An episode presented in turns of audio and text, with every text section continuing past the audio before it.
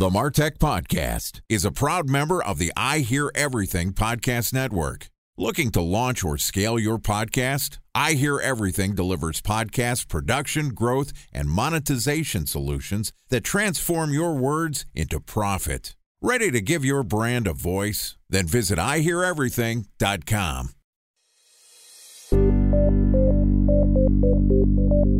From advertising to software as a service to data. Across all of our programs and clients, we've seen a 55 to 65% open rate. Getting brands authentically integrated into content performs better than TV advertising. Typical lifespan of an article is about 24 to 36 hours. If we're reaching out to the right person with the right message and a clear call to action, then it's just a matter of timing.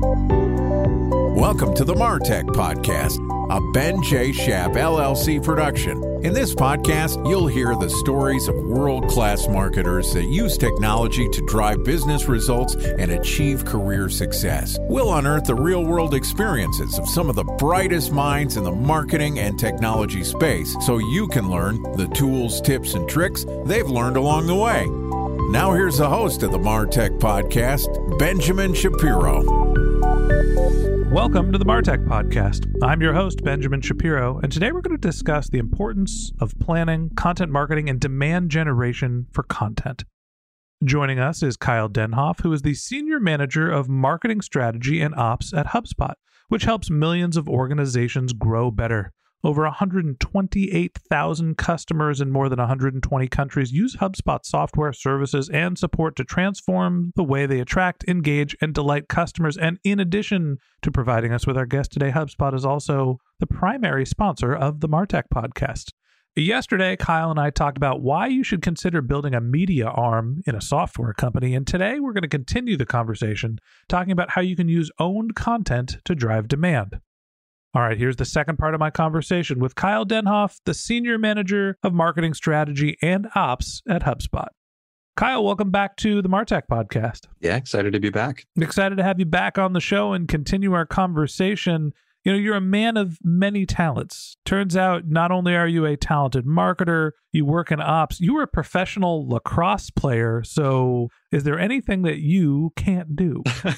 there are many things I can't do, many, many things. But lacrosse was a fun time and a sport that I love and still coach and still involved in. But yeah, nice little side gig in addition to marketing. You know, the reason why I bring up your many talents, you not only work in marketing, but you're also in operations. And often those two things are overlapping for us marketers. But some of the times the roles and responsibilities and, and the mindset is very different. And with today's topic, where we're talking about not only creating the content, but actually driving business results, using own content to drive demand, it feels like you have to use both sides of your brain. And maybe you get out the lacrosse stick if people aren't listening to you closely enough. Sure. So, talk to me a little bit about the strategy for not only building the content, figuring out what you're creating, but how do you drive business results and demand with it? I think I mentioned it a little bit in our first conversation, but we just go through a framework and it's what is the objective? That's the first question we ask ourselves for any program. And the objective is going to inform the rest of the work. And so for our HubSpot media programs, there's generally two objectives grow the reach and influence of HubSpot or drive demand and acquisition for the business. And some of our channels do both. The blog is an example of a channel that does both. So if you go to the HubSpot blog, we have a team that is focused on growing traffic, bringing in new audiences to that blog.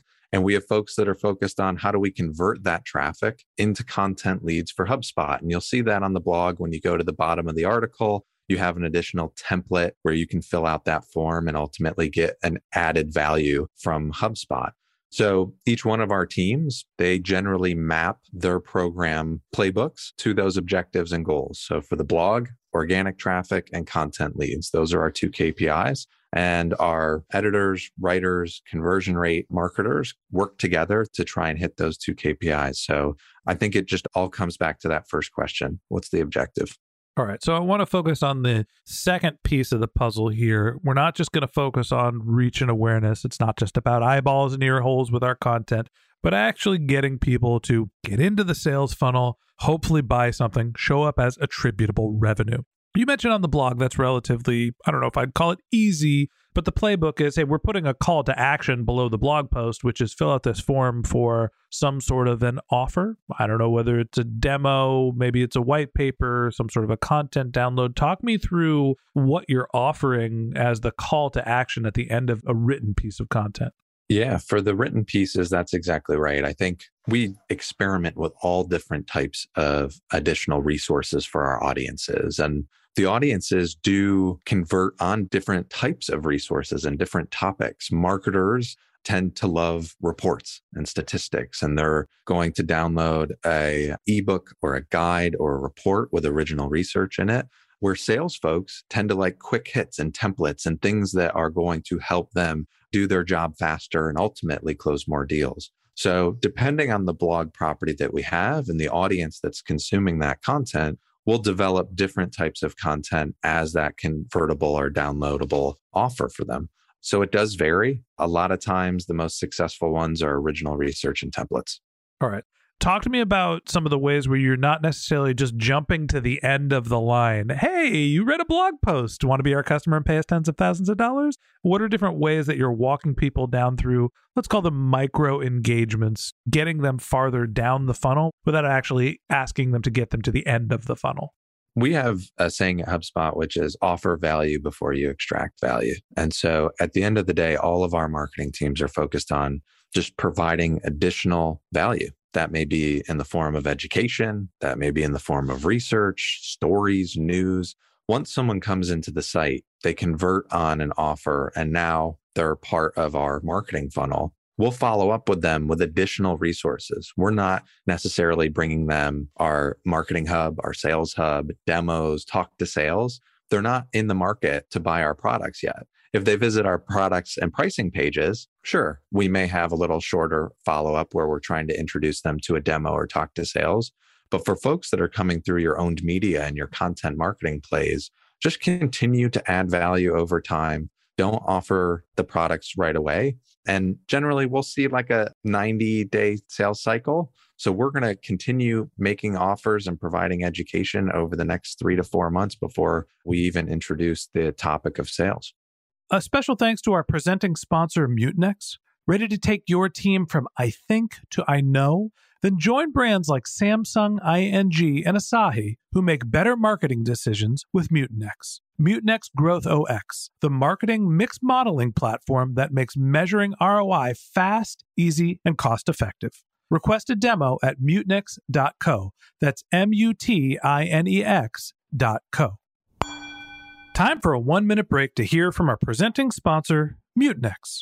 In 1919, John Wanamaker said, Half the money I spend on advertising is wasted. I just don't know which half. Well, the advertising landscape has changed since then, and instead of reaching your audience on two channels, you're probably reaching them on 20. Turns out John didn't know how easy he had it.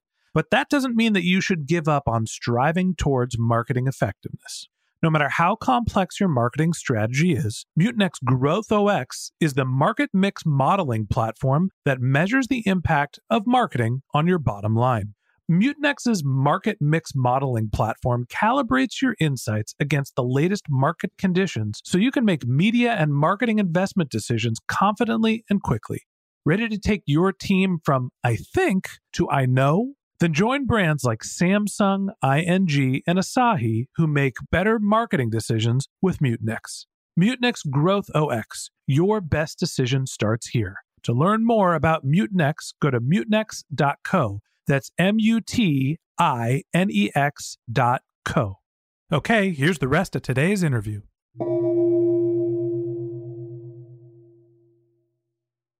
I always think of the content marketing funnel as your first piece of content, the goal of it is to provide value. The second piece of content is to continue to provide value, but also hopefully do some lead capture.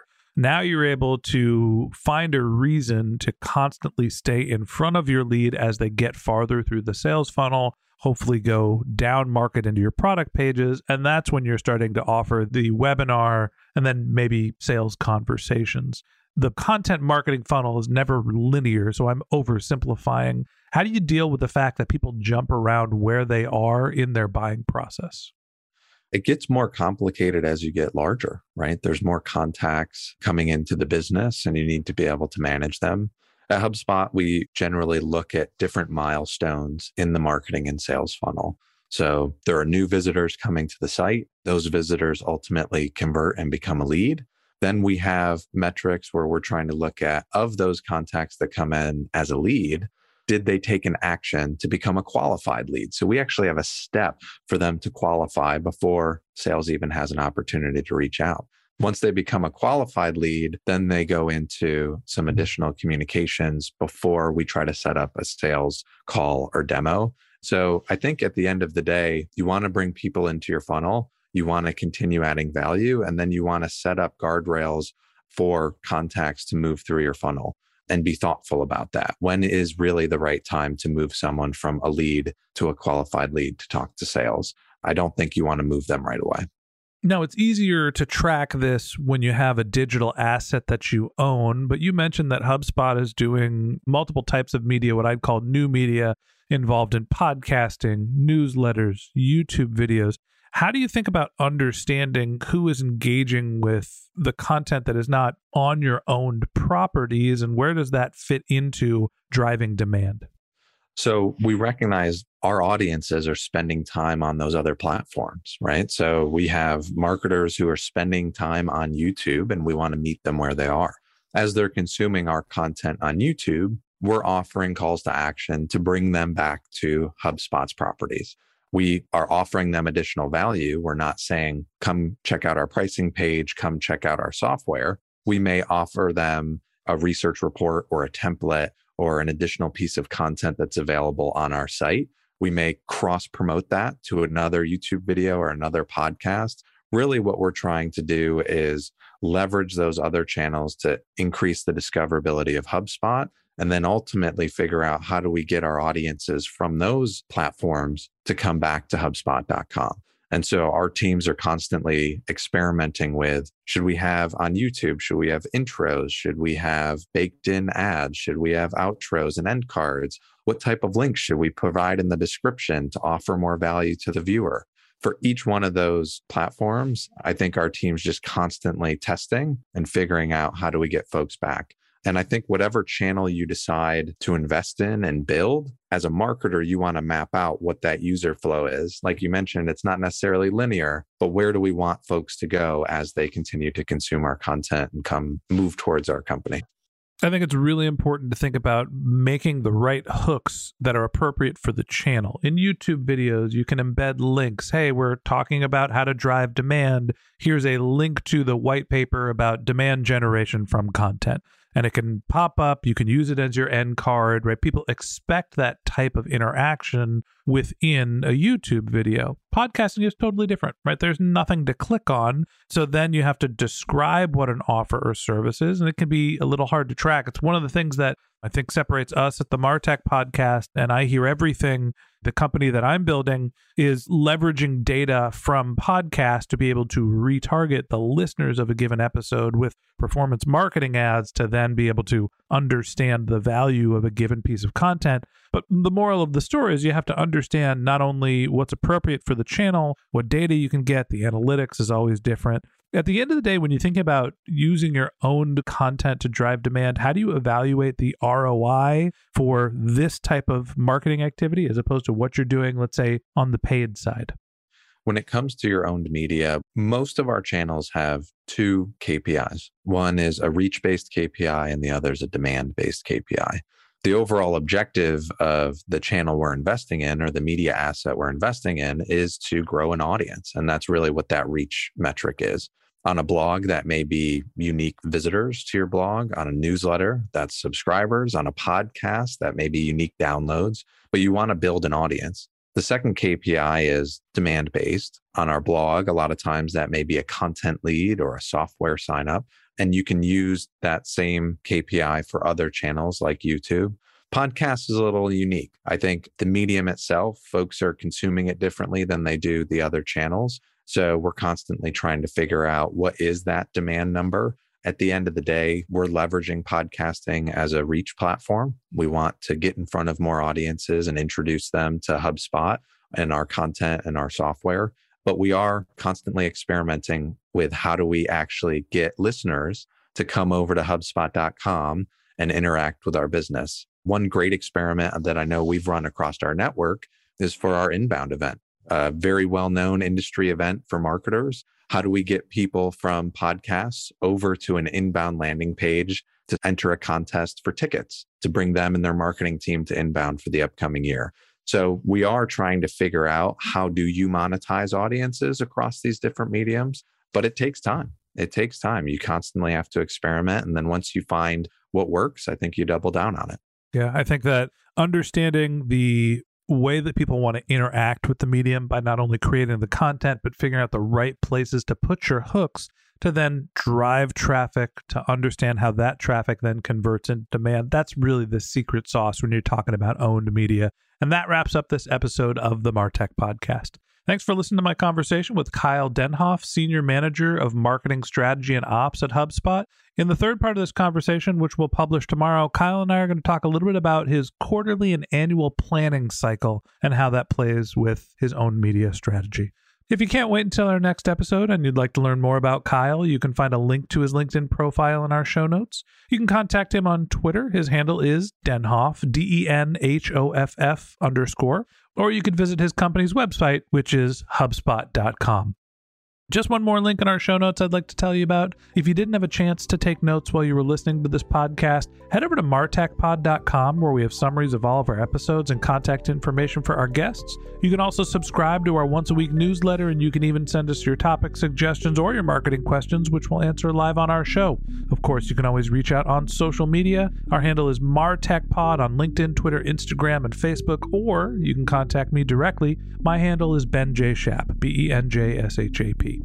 And if you haven't subscribed yet and you want a daily stream of marketing and technology knowledge in your podcast feed, we're going to publish an episode every day this year. So hit the subscribe button in your podcast app and we'll be back in your feed tomorrow morning. All right, that's it for today. But until next time, my advice is to just focus on keeping your customers happy.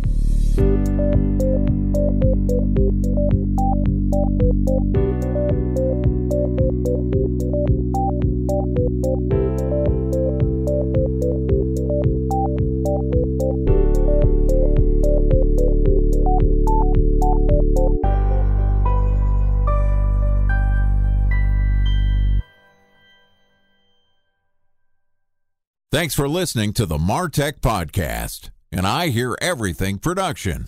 Looking to launch or scale a podcast like this one for your brand? Then visit iheareverything.com.